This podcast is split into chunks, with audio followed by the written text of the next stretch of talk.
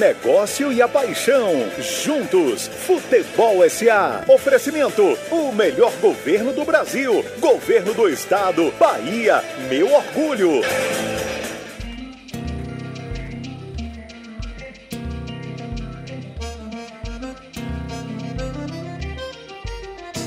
O Rio de Janeiro continua lindo. O Rio de Janeiro continua sendo. Ah, o de Janeiro, fevereiro e março. Alô, alô, Realengo. Aquele abraço, alô, torcida do Flamengo. Aquele abraço, alô, alô, Realengo. Aquele abraço, alô, torcida do Flamengo. Aquele abraço. Chacrinha continua balançando a pança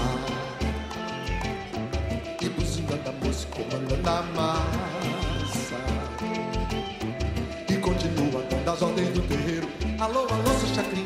velho guerreiro Alô, alô, Terezinha, Rio de Janeiro Bom dia! Chacrinha, Velho palhaço, alô, alô, Terezinha Grande abraço pra você, fã de futebol. Estamos chegando com mais um Futebol SA, ao vivo aqui na Rádio Sociedade.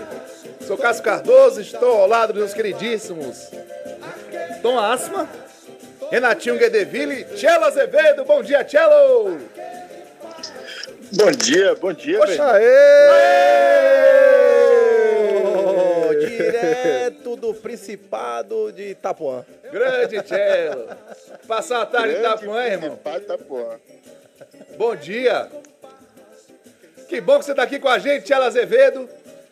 Ele hoje, a gente poderia elencar uma série de brincadeirinhas com o nosso querido Tchelo. Da outra vez que ele queria assistir um show, né? Não faça Mas- isso. Não, não faça isso. Hoje é uma questão sanitária. Ele pegou ar na quinta-feira, você viu? Foi. Ficou nervoso, Ficou bicho. nervoso, Merece foi. um replay no, no, no YouTube. né? Fizemos uma reunião de pauta no YouTube na última quinta-feira ao vivo, foi muito bom. Discutimos uma série de assuntos bem apimentados. A gente tem que depois convidar o nosso ouvinte pro próximo programa, hein? Próximo Ótimo. programa. Boa, Toda quinta-feira. Diga, Tchelo. Eu quero saber se eu quero saber se eu posso falar a qualquer hora, viu? Porque Não, só quando a gente difícil. mandar, Só viu? quando a gente chamar. E olha, Eu sei o que é isso, fique tranquilo. e olha, e diga o seguinte pra você, meu tio. Você vai, a gente vai comer. O tema, quando eu falar o nome do tema, que eu for puxar, eu vou começar por você. Pra você não dizer quem tá de brincadeira aqui contigo. Agora, o botão do desligar tá do meu lado. Me trate bem. Fã de futebol, bom dia. Estamos aqui mais uma vez pra falar de negócio, paixão, do futebol como todo.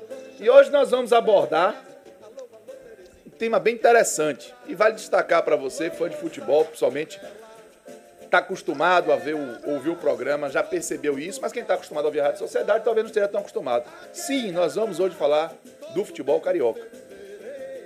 Porque o nosso programa Futebol SA está aqui na Rádio Sociedade da Bahia, mas nossa ideia é falar para além das fronteiras baianas e podemos fazer isso com um alcance maravilhoso da Rádio Sociedade, podemos fazer isso com um alcance imensurável da internet e a gente precisa abordar um dos principais centros de futebol do nosso país e o momento que está vivendo. Então, se você está acostumado a ouvir mais é, é, coisas locais, e eu sei que tem muita gente que acaba se incomodando, ó, abra o coração, vamos falar sobre futebol, vamos pensar que isso tem uma série de ingredientes que servem para o nosso futebol local, que serve para o futebol de outras praças, e claro, né, futebol é muito bom. E além do mais, haja torcedor de time de Rio de Janeiro espalhado por esse Brasil, inclusive no interior da Bahia. Então é para você também, e vamos falar disso. Mas antes, eu quero primeiro, seu Zezinho, chamar o fã de futebol para participar.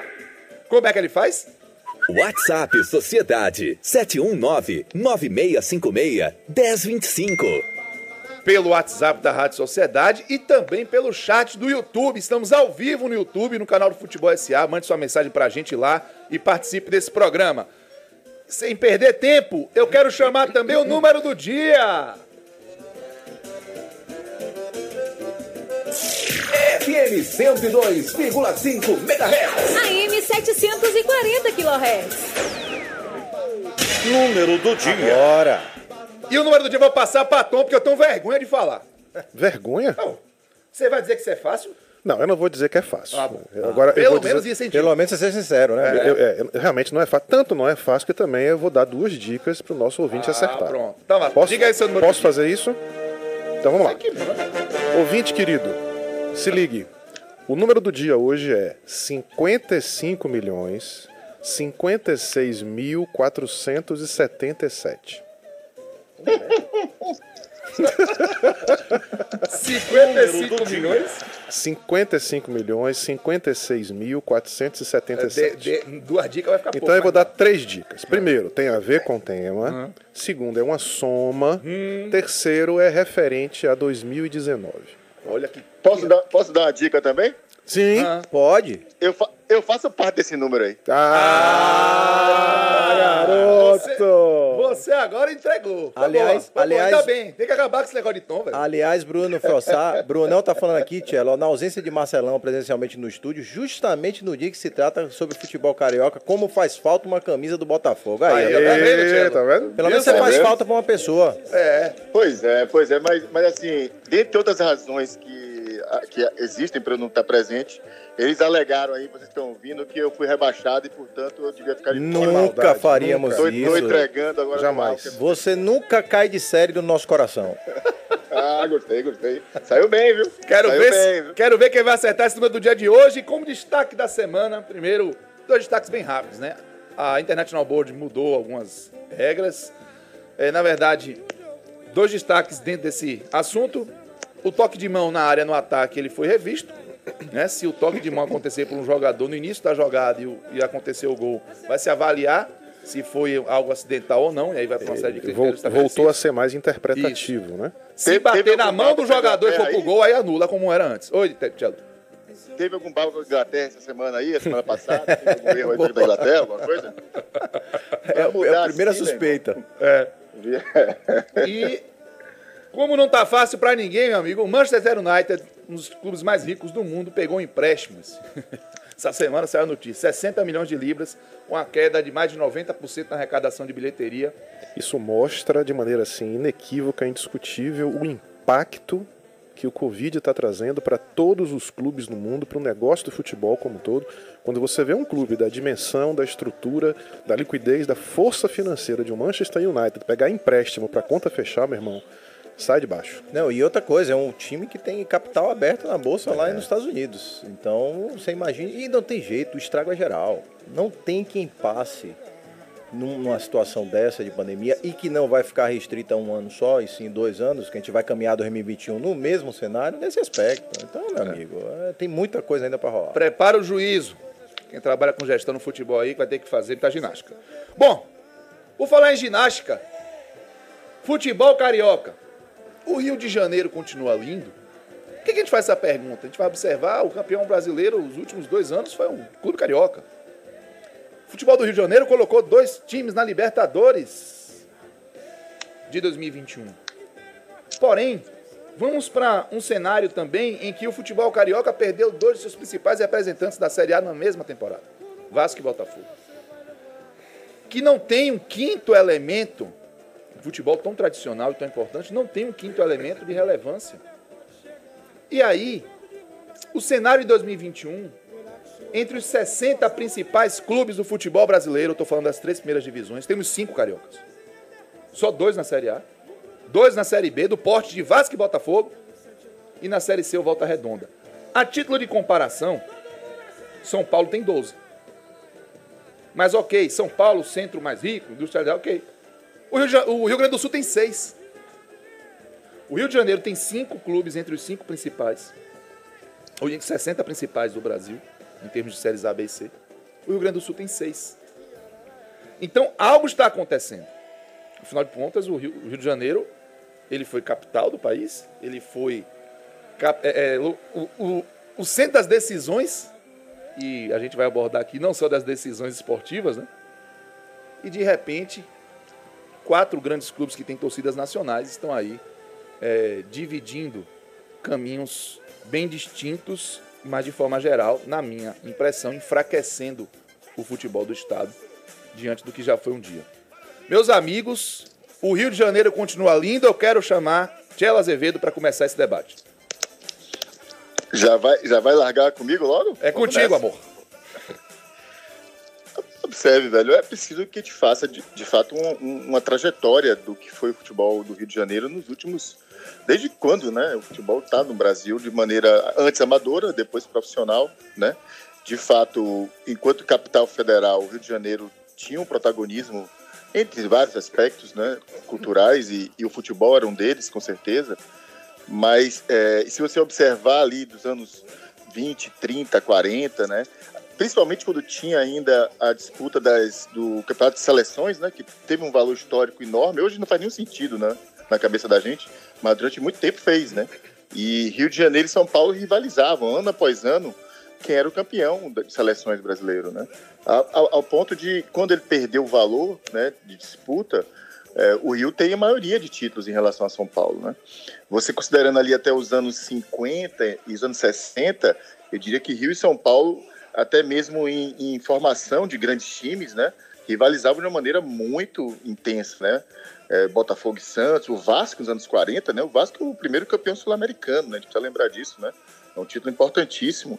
E é o- aquele Vasco, o expresso do Vasco dos anos 40, que é um time fantástico, né? Depois a coisa começa a mudar, né?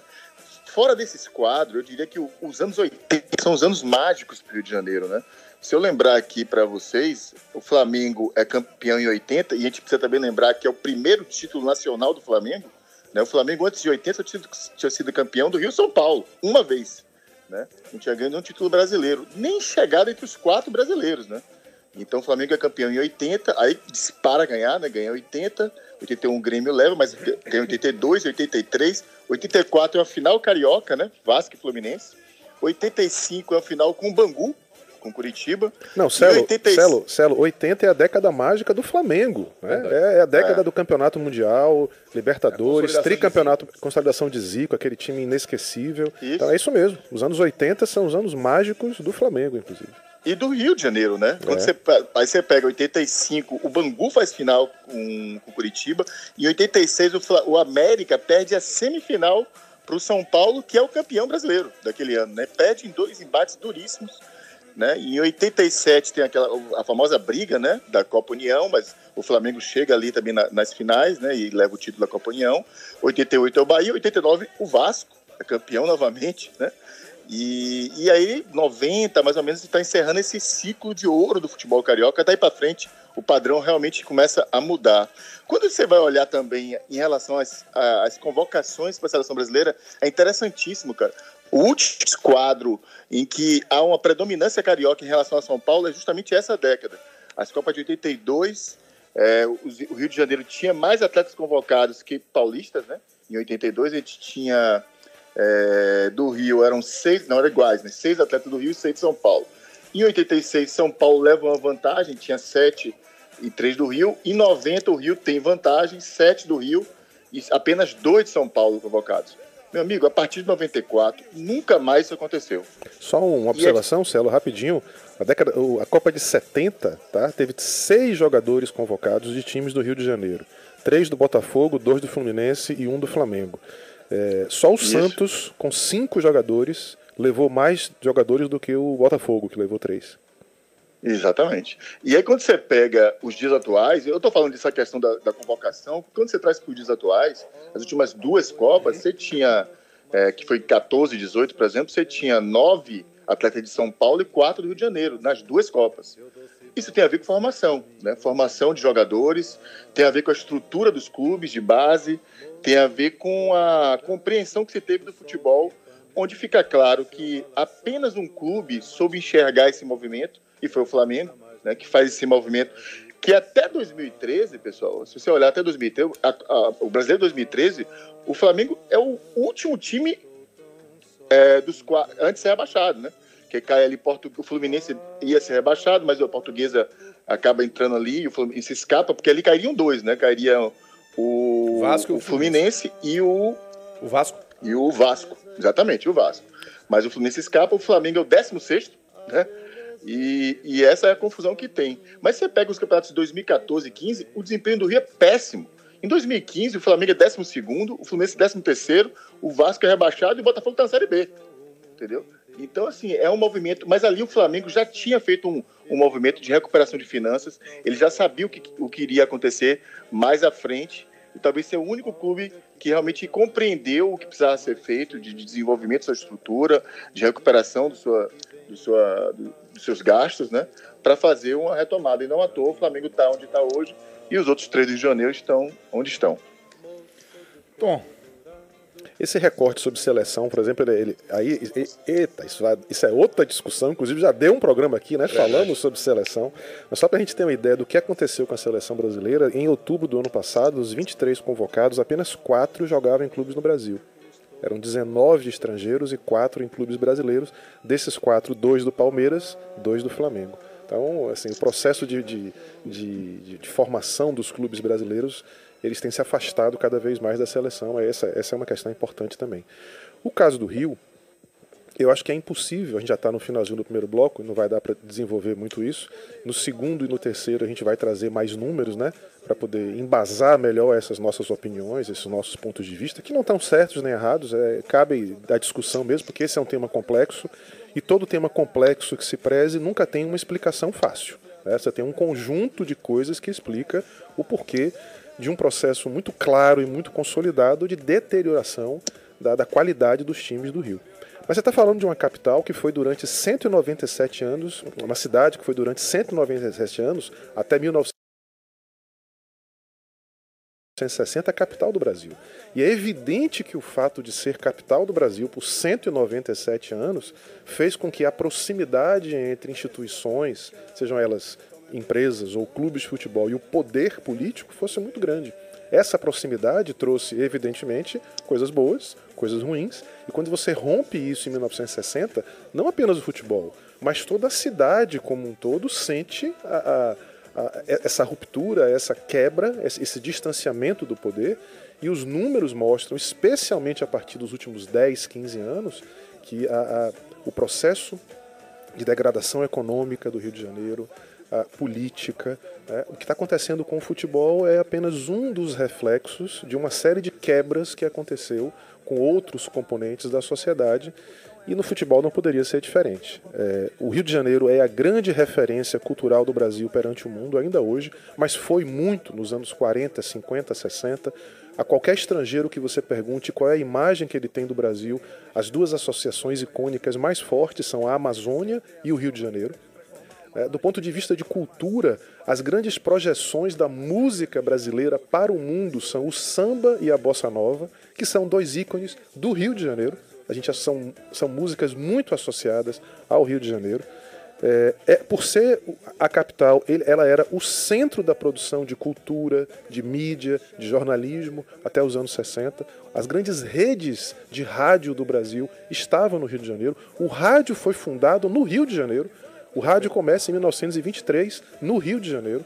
A Rádio Nacional, que é a grande rádio responsável pela integração da comunicação no Brasil, é inaugurada em 1936, no Rio de Janeiro. Renatinho, a geração dos nossos pais. Meu pai tem 79 anos. Pô, vai ser nada essa semana. Que Viva, presente show. maravilhoso. Viva! O meu tá sendo hoje. Hoje? Opa. Meu pai, ele é Bahia, mas ele é fluminense. Ele nasce em 1942 e a memória afetiva dele era ouvir é, Jorge Cury, Antônio Cordeiro e Luiz Alberto de Carvalho Alves na Rádio Nacional, ouvindo os jogos do Fluminense. Todo mundo tem uma história aqui de um pai, de um tio para contar. Meu, meu, tio avô Velau jogou no Flamengo. Levou a, a, a, a, família toda a torcer pelo Flamengo por conta disso. Mas por que jogou o nordestino torce para times do Rio? Porque a formação da é. identidade cultural dessa geração aconteceu ouvindo a Rádio Nacional, ouvindo a, a locução dos times do Rio de Janeiro. É, eu acho que é, é, você já começou falando a, a, parte muito forte do Rio de Janeiro, Tom, de identificação do país lá fora mesmo. Então isso é inegável, né? E eu acho que o Rio passa por um momento de, de desafio imenso já há algumas décadas, né? É, ele vive uma crise política, fiscal e de segurança. É uma economia muito baseada na indústria do petróleo e baseada também em serviços. E toda economia que é baseada muito em serviços, como é o caso de Salvador, demoram muito a sair de crises. E o Rio vive isso. Só para vocês terem uma ideia, a média de crescimento do PIB do Rio de Janeiro de 1996 a 2017 foi de 1,4%. É a menor de toda a federação, de todos os estados do país, o do Rio de Janeiro é a menor média de crescimento. O PIB do Rio de Janeiro já representou 17% do PIB do Brasil, hoje representa somente 10%. Então é um estado que precisa vencer a lógica da máfia também, que se instalou em diversos setores do Rio de Janeiro e não é diferente no futebol, como a gente teve a oportunidade de presenciar, inclusive numa série fantástica da Globo, Ah, de Castor. Castor de Andrade, né? E, e a gente vai poder falar um pouquinho mais sobre isso, mas eu acho que o panorama para início de conversa é que o Rio por si só passa por um momento de desafio e que, claro, isso vai esbarrar no futebol certamente.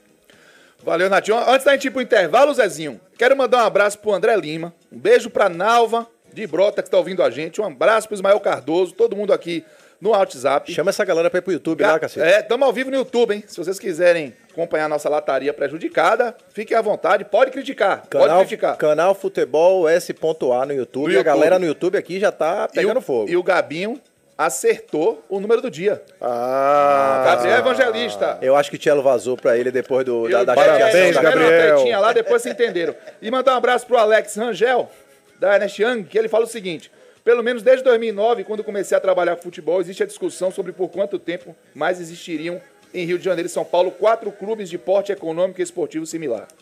A pandemia só acrescentou, só acelerou um processo e que não se enganem, também chegará em São Paulo em alguns anos. Excelente provocação, digna de um programa esse. Vamos falar também de São Em Paulo. breve. Zezinho, 9h22. Eita, tá puxado o tempo. Voltamos já. Get the cool.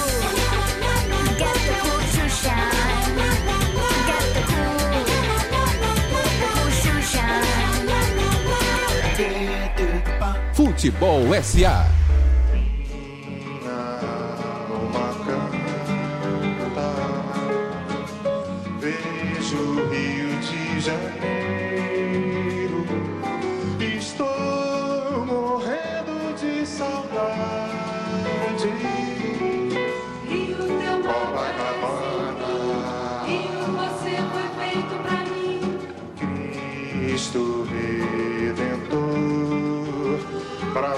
Abertos sobre a Guanabara. Esse samba é só porque Rio eu gosto de você. A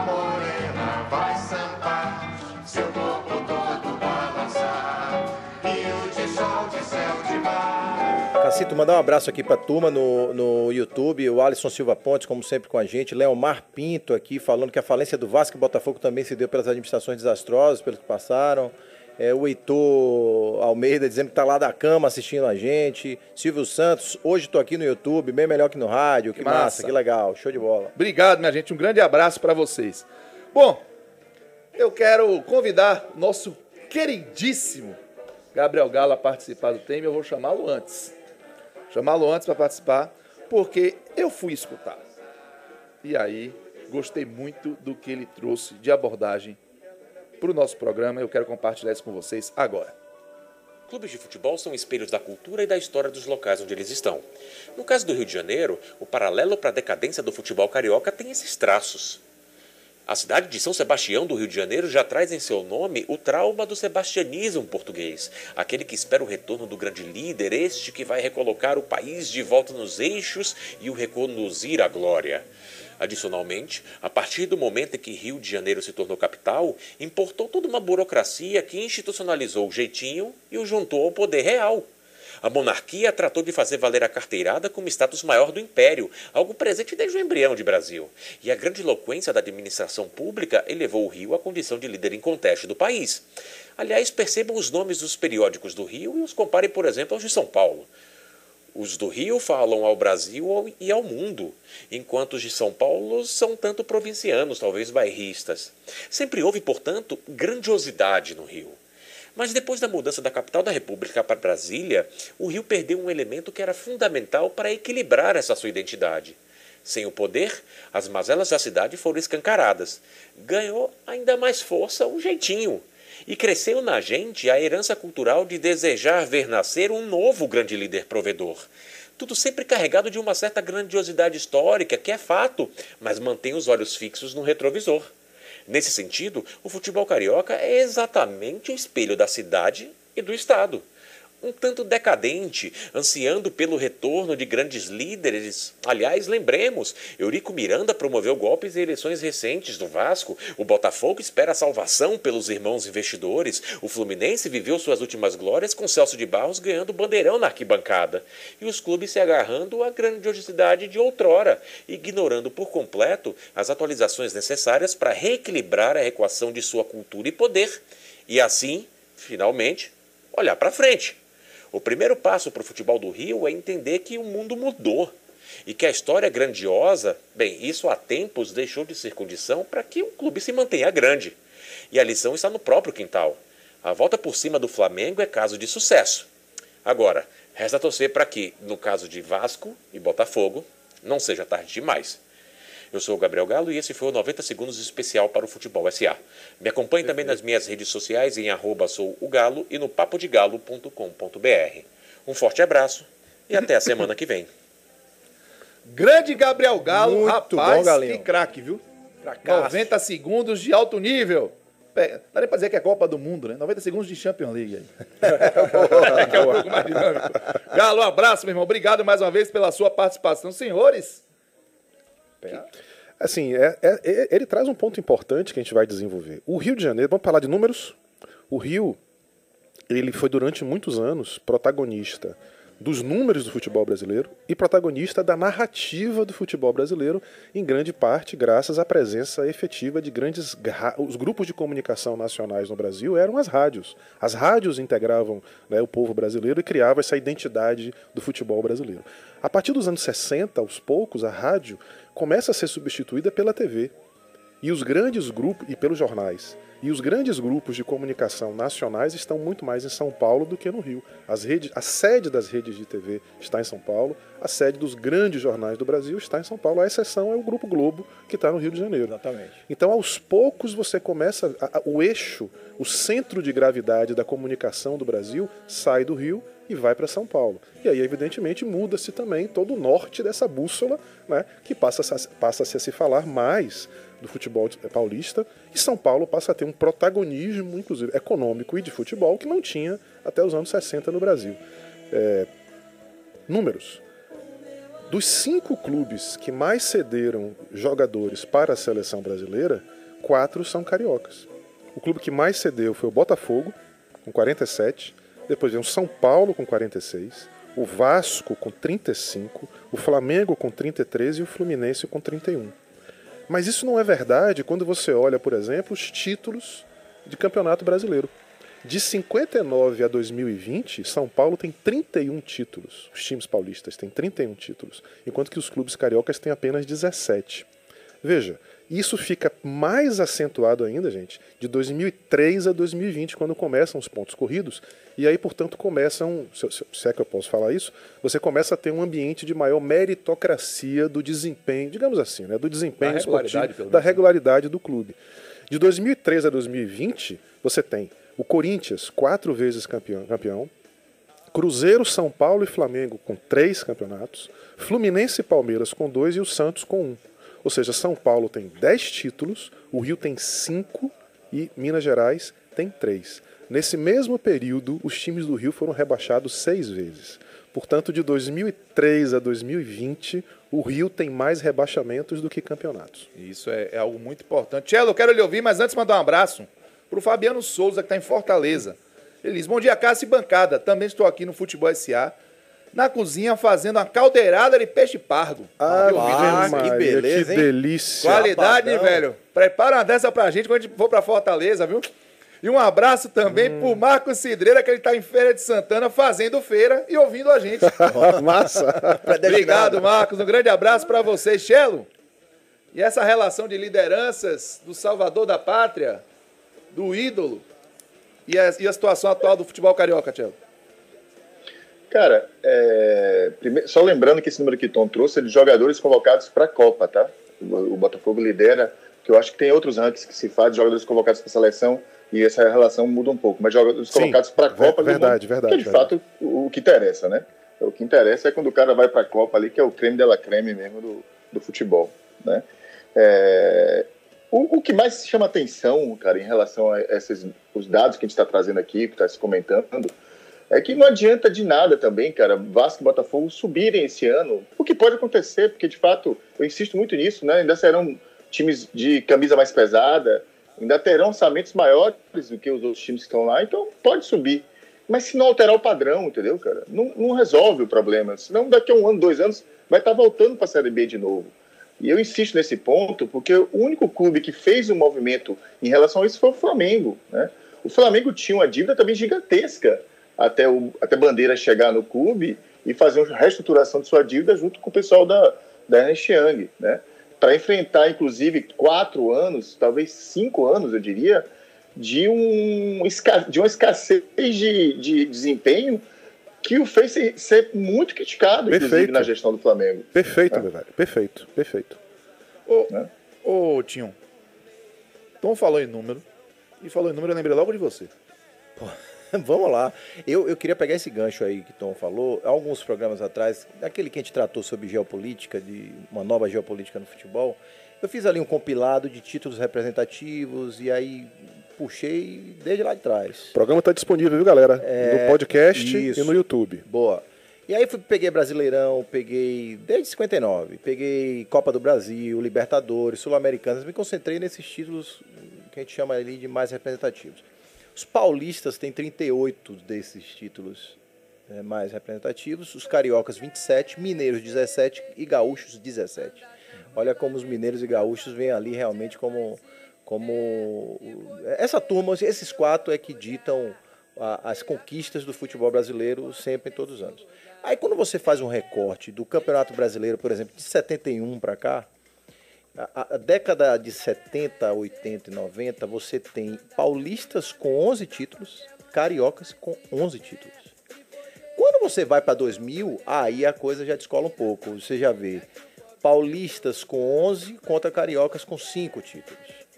E desses 27 títulos representativos dos cariocas, 13 são do Flamengo. Então, Flamengo, é, e aí Cello falou muito bem no bloco anterior, ele teve os momentos dele complicadíssimos, complicadíssimos nesses últimos anos, mas é um clube que é octacampeão. Torcida do esporte vai ali questionar e tudo, é um clube que é octacampeão brasileiro, pô. Não tem muito o que falar pra esse negócio. Então, é um clube que acabou virando, e aí, pelo mérito de organização dele, em dar essa, essa passada que começou desde Eduardo Bandeira de Mello, ele soube realmente se descolar de uma situação catastrófica dos demais clubes. O Fluminense foi um ponto fora da curva.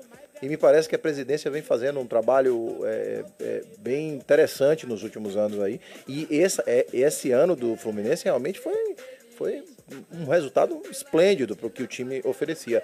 Mas o que a gente... Mas o Flu, o Flu tinha indo fora da curva, você tá falando de 2010 e 12 que tá falando? Não, não, eu tô falando o Flu de uma forma geral agora, que ele, ele, Ah, tá, ele, tá. ele Não, porque tem 10 e feito- 12 é um processo de, de, um mecenas, né? Basicamente, É, bancando mas, o clube, mas aí, né? Tchelo, a gente não, Não pode exatamente- esquecer. Mas a gente não pode esquecer que o Palmeiras teve o mecenas dele e ainda tem.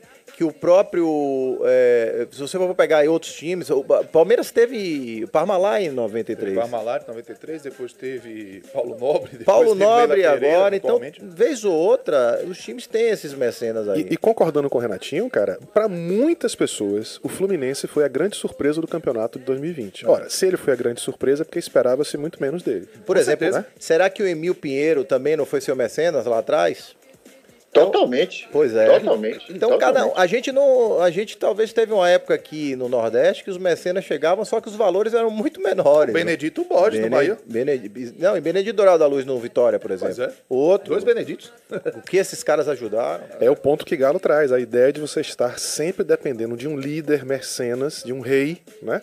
Que, que conduza você pelo caminho do sucesso. Não é assim que funciona. E é curioso porque isso continua muito presente na cultura do torcedor. Quando ele fala de querer um investidor, pode ver, direto você ouve o torcedor dizer assim: tô na expectativa do clube receber um investidor.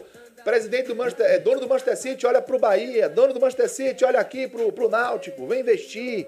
Olha aqui pro Fluminense. O torcedor, de forma geral, e em qualquer lugar do país, fica ainda aguardando vir o, alguém que vai salvar o clube, que vai impulsionar o clube, como se fosse o passe de mágica, né? O que Galo trouxe, a coisa da, da liderança e não um processo consolidado e mais lento para dar resultado. Perfeito. Agora, é- é- o que eu quero chamar sempre a atenção é o Rio de Janeiro, e eu já falei ali no primeiro bloco, ele precisa vencer um pouco dos desafios dele e que também esbarrou no futebol. Vamos lembrar aqui.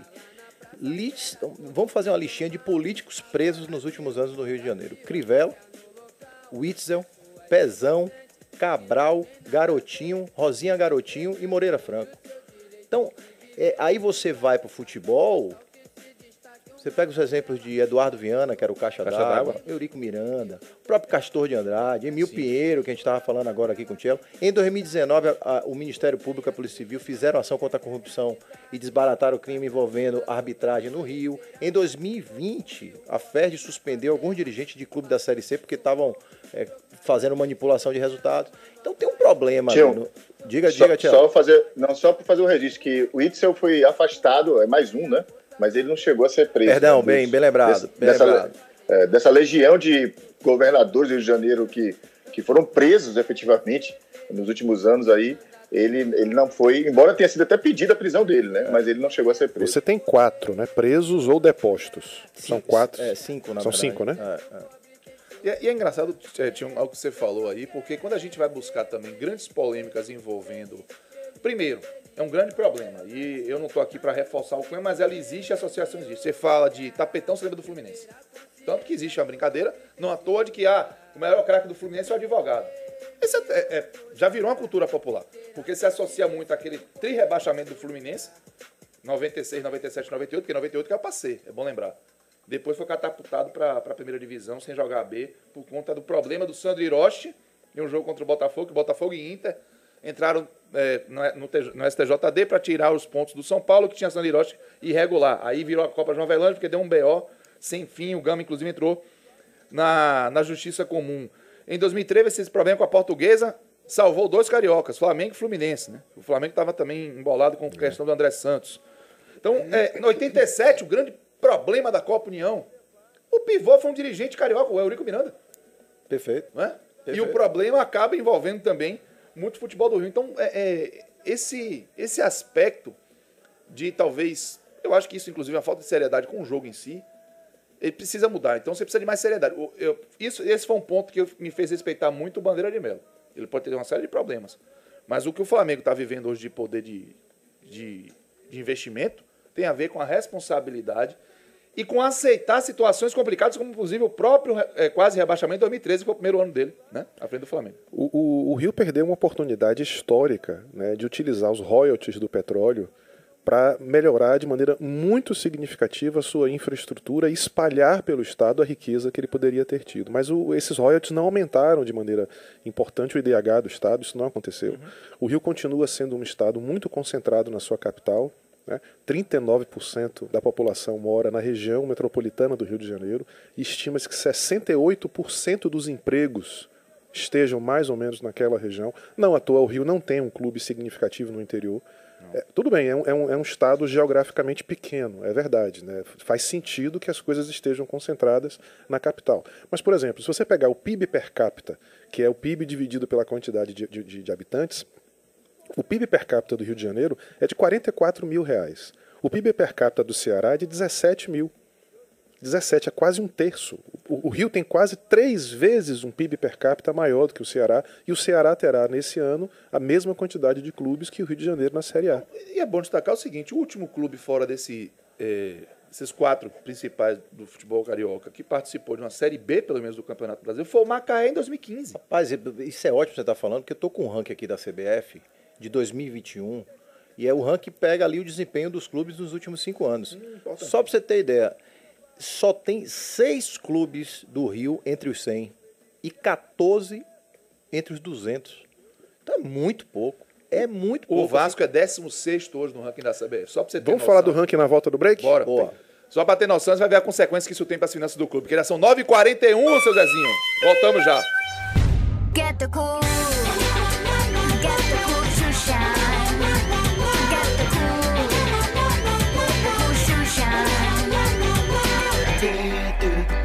Futebol SA. Foi um gol de anjo, um verdadeiro gol de placa. que a magnética agradecida se cantava. Filho maravilha, nós gostamos de você. Estamos de volta! Essa música é uma delícia, canta, cara. É, Cello canta. Fúria Maravilha, tenho certeza disso. Com certeza. É não, Tchelão? Tem alguma dúvida? A gente canta Nino. A gente canta Nino. Nino para aí, é verdade? Cada um tem que cantar o seu. Tem um filho Essa maravilha, meu É uma irmão. alegria. Ô, Tom, já já eu quero mandar um abraço pra galera do YouTube que tá bombando, viu?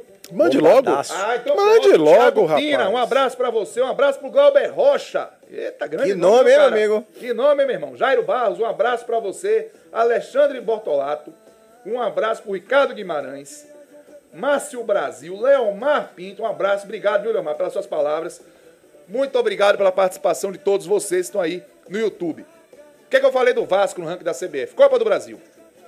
O Vasco vai receber a Veja a importância que tem isso, cara. do grupo 3, pouco mais de 500 mil reais. O grupo 1 vai ganhar mais de um milhão de reais para jogar a primeira fase, viu, gente? Só jogar, entrar em campo primeira fase. Vou dar um exemplo. O Bahia vai ganhar mais de um milhão de reais, o Vasco vai ganhar pouco mais de 500 mil. Por quê? O ranking da CBF, ele é decisivo, e a presença na Série A também, claro, para essa distribuição de cotas. O grupo 1, os 15 primeiros no ranking da CBF. O grupo 2 ganha um pouco menos desse 1 milhão é quem não está na Série A, ou melhor, quem não, quem está, não está entre os 15 primeiros da CBF, mas está na Série A, por exemplo, Cuiabá e Juventude. E o grupo 3, amigo, é quem não está entre os 15 primeiros da CBF e não está na Série A. O caso do Vasco, que foi para 16º. Tom. Então o Vasco é grupo 3. O Vasco vai ganhar na Série A o mesmo que qualquer outro clube estreante na Copa do Brasil, por exemplo. Olha que situação. E isso se dá por conta do ranking da CBF, se dá por conta de um desempenho esportivo em competições nacionais que já vem caindo há muito tempo, porque é um- uma média de cinco anos. E esse é um gancho é, bacana para a gente trabalhar aqui, porque essa semana eu vi uma pessoa perguntar o seguinte: Poxa, o rebaixamento do Cruzeiro, a, situ- a situação atual do Cruzeiro, indicaria também existir uma crise no futebol mineiro? Essa foi uma pergunta que eu vi. E eu- a minha resposta eu acho que é não. Não, não, não acho que seja, porque então, nós estamos falando de um caso específico, pontual, do que aconteceu com um clube, né, uma má gestão, uma fraude, um roubo, chame como você quiser, mas é um caso específico de um clube. E para você falar que existe uma crise em um determinado tipo de futebol, um determinado estado, você precisa utilizar alguns parâmetros e- e analisar esse parâmetro ao longo do tempo. É isso que a gente está fazendo aqui. O ranking da CBF é um parâmetro muito valioso. Você pode concordar, você pode discordar, você pode gostar, você pode não gostar, mas se você tem um ranking que é feito com critérios estáveis, que é aplicado de- da mesma maneira ao longo do tempo, esse ranking permite que você. A movimentação desse ranking permite que você veja os movimentos que acontecem com esses clubes. E os números do ranking são muito interessantes. De 2018 a 2021, portanto, quatro anos seguidos, o que aconteceu nos últimos quatro anos. Entre os dez primeiros colocados do ranking, o Rio tinha dois times em 2018 e apenas um em 19, 20 e 21. Olha o que você falou, Tião, de Minas e do Rio Grande do Sul. Minas e Rio Grande do Sul consistentemente têm mantido dois clubes nesse ranking de 2018 a 2021. A tendência é do Cruzeiro sair já no próximo, no ano que vem. O Bahia está batendo na porta, está em 11 primeiro, o Cruzeiro está em décimo. O Cruzeiro é um caso de que de- em quatro anos, ele era, em 2018 ele era o primeiro colocado. Em 2021 ele era o décimo colocado. Olha o que acontece em quatro anos hoje em dia com um clube de futebol, se ele for mal gerido. Os ciclos hoje são muito mais curtos. São Paulo teve em 2018 3, 2019 3, 2020 3, 2021 4. São Paulo botou os quatro grandes clubes entre os dez primeiros do ranking da CBF. O Vasco era o pior colocado em 2018 em 13º lugar. Em 2021 ele continua sendo o pior colocado carioca em 16º, por isso perdeu essa receita. E olha esse número. Se você tirar o Flamengo e pegar Vasco, Fluminense e Botafogo, se você somar os pontos desses três times em 2018, eles tinham 32.206 pontos. Esses mesmos clubes em 2021 têm 28.023 pontos. Portanto, todos, à exceção do Flamengo, todos os outros três estão desidratando a sua pontuação nesse ranking. E só a título de informação precisa, o grupo 1 recebe 1 milhão 150 mil reais e o Cruzeiro, por estar em décimo no ranking da CBF, vai receber isso mesmo estando na Série B. O grupo 2, 990 mil reais. E o grupo 3, que o Vasco pertence, 560 Deixa eu falar uma reais. coisa rapidinho, Ah. Cacete, sobre Manda. isso. Eu acho que esse número é importante, tem que ser apontado mesmo, mas ele, ele tem uma relevância, cara, é, moderada, entendeu, cara? Claro que um time que tá na segunda divisão, como o Vasco ou o Botafogo, isso qualquer milhão faz diferença, tá?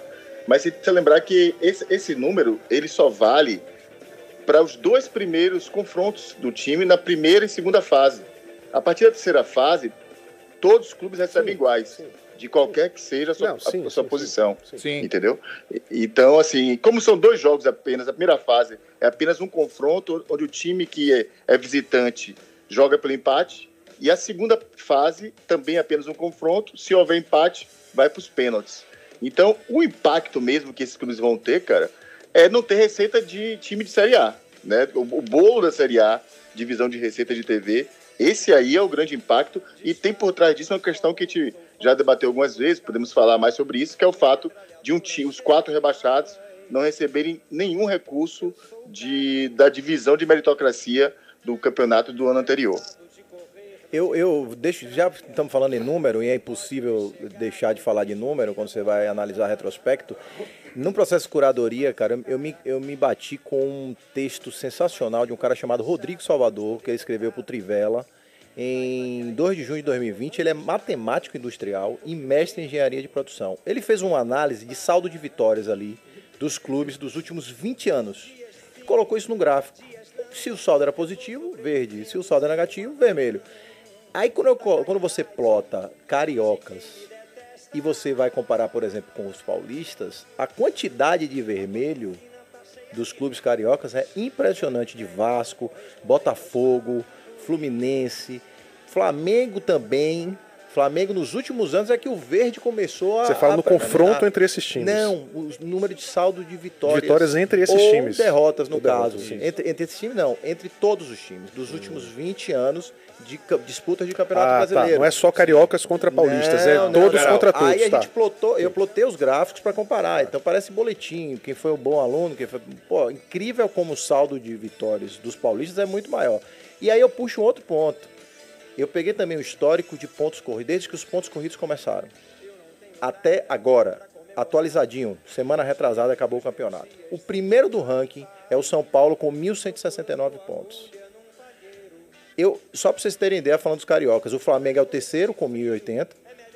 E aí, Vasco, Botafogo é o 12 com 814 e o Vasco é o 13 com 767. Quem é que tem nesse caminho aí? Segundo lugar, Santos. Terceiro, Flamengo. Quarto, Internacional. Quinto, Corinthians. Sexto, Cruzeiro. Depois vem o Grêmio. Aí vem o Fluminense. Nós não falamos do Fluminense. O Fluminense está em oitavo lugar com 1.001 pontos. Aí você tem Atlético Mineiro, Palmeiras, Atlético Paranaense chegando ali em 11 primeiro. A gente não pode esquecer do Atlético Paranaense. Estou falando só de pontos conquistados no Campeonato Brasileiro. De 2003 Então, pra cá. O que mostra é, sim, uma perda de desempenho enorme. E essa massa crítica é forte de 2000 de 2013 para cá. Então, veja o tamanho do que isso está virando se, o- se esses clubes, que, que espécie de participação esses clubes vão ocupar. E aí eu estou falando muito forte de Botafogo, Vasco e também o Fluminense, por que não, entendeu? 9,52. Diga. Uma questão importante também é o nível de proximidade que esses clubes têm com o poder público. Times ganham competitividade a longo prazo quando eles reforçam a sua governança, a sua capacidade de gerar receitas sem dependência de arranjos políticos ou de patrocínios do poder público. Vejam, por exemplo, que os times do interior, quanto mais dependentes eles são das prefeituras, menos eles são competitivos e sustentáveis no médio e longo prazo, porque eles não, constantes. eles, não, eles não são constantes, eles não conseguem. Eles criam uma dependência que é muito de curto prazo, de um projeto específico que não se sustenta no longo tempo, no longo prazo. Quanto mais você se distancia dos arranjos políticos e do poder público, mais governança, mais competitividade você ganha. A FERJ é uma federação muito, assim, muito, muito própria, né, em várias características. É, própria O- você foi educado. é, o atual presidente está no cargo há 15 anos, o antecessor ficou 21 anos. Essa semana, hoje, a gente recebeu uma informação que eu, eu não acreditei que fosse verdadeira. Até, até lhe perguntei, isso é verdade? Né, vindo de Lúcio de Castro. A, a, a FERJ a sua intenção de, de convidar, se não me engano, para um Fla-Flu, não é isso? Pessoa, é, público com pessoas que já tenham sido infectadas pela Covid, pelo, pelo fato de achar que isso não causaria reinfecção. Eu, eu não acreditei, falei, não, não é verdade isso. Mas vindo de Lúcio de Castro. Tá vindo de Lúcio de Castro. É, é- é verdade, né? Então, Então, assim, a, fonte sempre é boa. dele. Os estádios que têm os maiores. A gente já falou sobre isso aqui no programa anterior. Os estádios hoje no Brasil que têm os maiores custos operacionais estão no Rio de Janeiro. Então, assim, é na- forte, Tem- tem alguma isso coisa não é aí, por né? acaso, Não é né, por velho? acaso, né? Não é por acaso. Né? Bom. Eu, eu acho que, por exemplo, a mensagem que já, a gente já está caminhando para o final. é, eu já ia dar um aperto em vocês. Pois é, a gente não pode cravar que o futebol carioca vai para a lona. Sim, não, mas que é. os indícios aí, e o Flamengo, é bom que se diga que o Flamengo descolou desse movimento. E descolou há pouco tempo.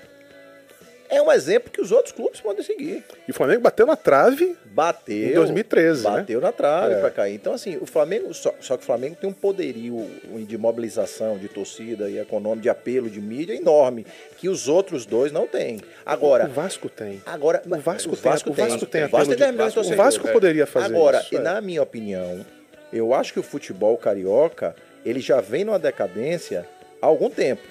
Quem não deixa isso transparecer de uma forma mais cristalina é a TV Globo.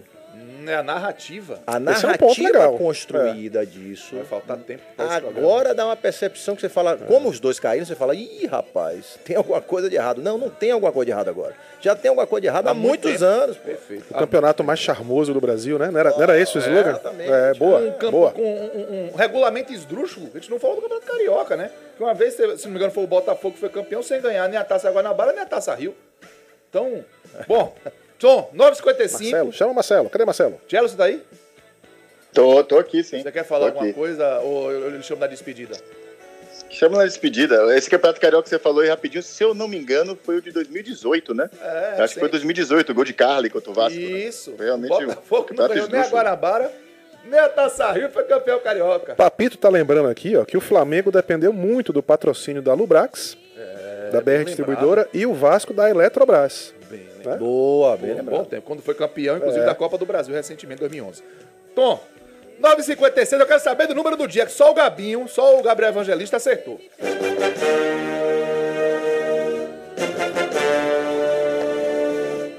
Número do dia. O número do dia, 55 milhões 56.477. É fácil, gente. É Miserável. fácil. É a soma da quantidade dos torcedores dos quatro grandes clubes cariocas, segundo o Datafolha de 2019. Ó, nesse mesmo ranking, ó, ó, ó pra gente ver a força dos times do Rio de Janeiro. Nesse mesmo ranking, os Essa quatro... bolacha que você tá abrindo, a gente quer também, viu, Tchelo? Tá gostoso, né? Tá crocante. Eu, eu, eu, é? não, aqui eu fecho o microfone e Eu, abri pra eu falar. não perdi a oportunidade, amigo. Artilheiro, a bola é pra dentro do gol. Os quatro clubes de São Paulo teriam 65 milhões de torcedores. São Paulo tem 46 milhões de habitantes, o Rio tem 17. Ou seja, um estado que tem uma população quase três vezes maior, mas só tem 20% a mais de torcedores nos seus times. Então vejam a força do Rio de Janeiro e o, que, o que o Rio está jogando fora né, com essa crise dos seus clubes. Uma força que pode ter sido é, consolidada muito por essa narrativa que você trouxe no início do programa e que o Renatinho relembrou aqui, que ficou. É, tá presente até hoje. Bom, 9h57, vamos para despedida. Chelo, um abraço, meu irmão. Chelo? Agora demorou, agora demorou para soltar aqui, que eu tô travando o som para não ficar vazando. É, essa narrativa a gente precisa dia explicar melhor sobre isso, né, cara? Por que, que os times do Rio de Janeiro, não os pelos do Rio, né? Porque os grandes times do Brasil são grandes é, há mais de 70 anos seguirão sendo, né? É, a gente tem sempre que lembrar, o Corinthians foi ser campeão brasileiro em 90. Ele não ficou grande em 90, tá? Ele já era grande, né? Então a gente precisa conversar sobre isso mais um pouco, mais sobre isso.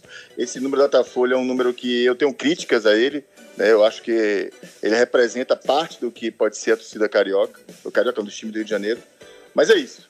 Valeu, galera. Foi bom. Estranho demais fazer de casa, viu, velho? Eu preciso estar aí com vocês. Volte logo. Vamos ver se tudo, se tudo passa, cara, pra poder estar perto de vocês. Fique Beijo bem, grande, valeu. Abração, Cello. Grande abraço pra você.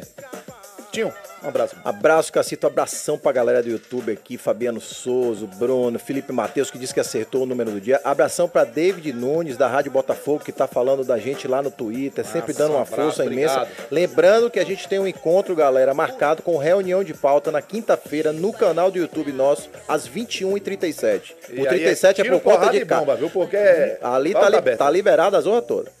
Um abraço, tio. Tom, um abraço, meu irmão. Meu abraço pra vocês, querido. Meu abraço de hoje vai pra toda a galera que acompanhou a nossa estreia do Reunião de Pauta na quinta-feira e chamando todo mundo pra poder acompanhar nessa quinta-feira às 21h37 e dizer o seguinte, velho, que na crise, né, time grande não diminui o seu passado, mas perde o seu futuro.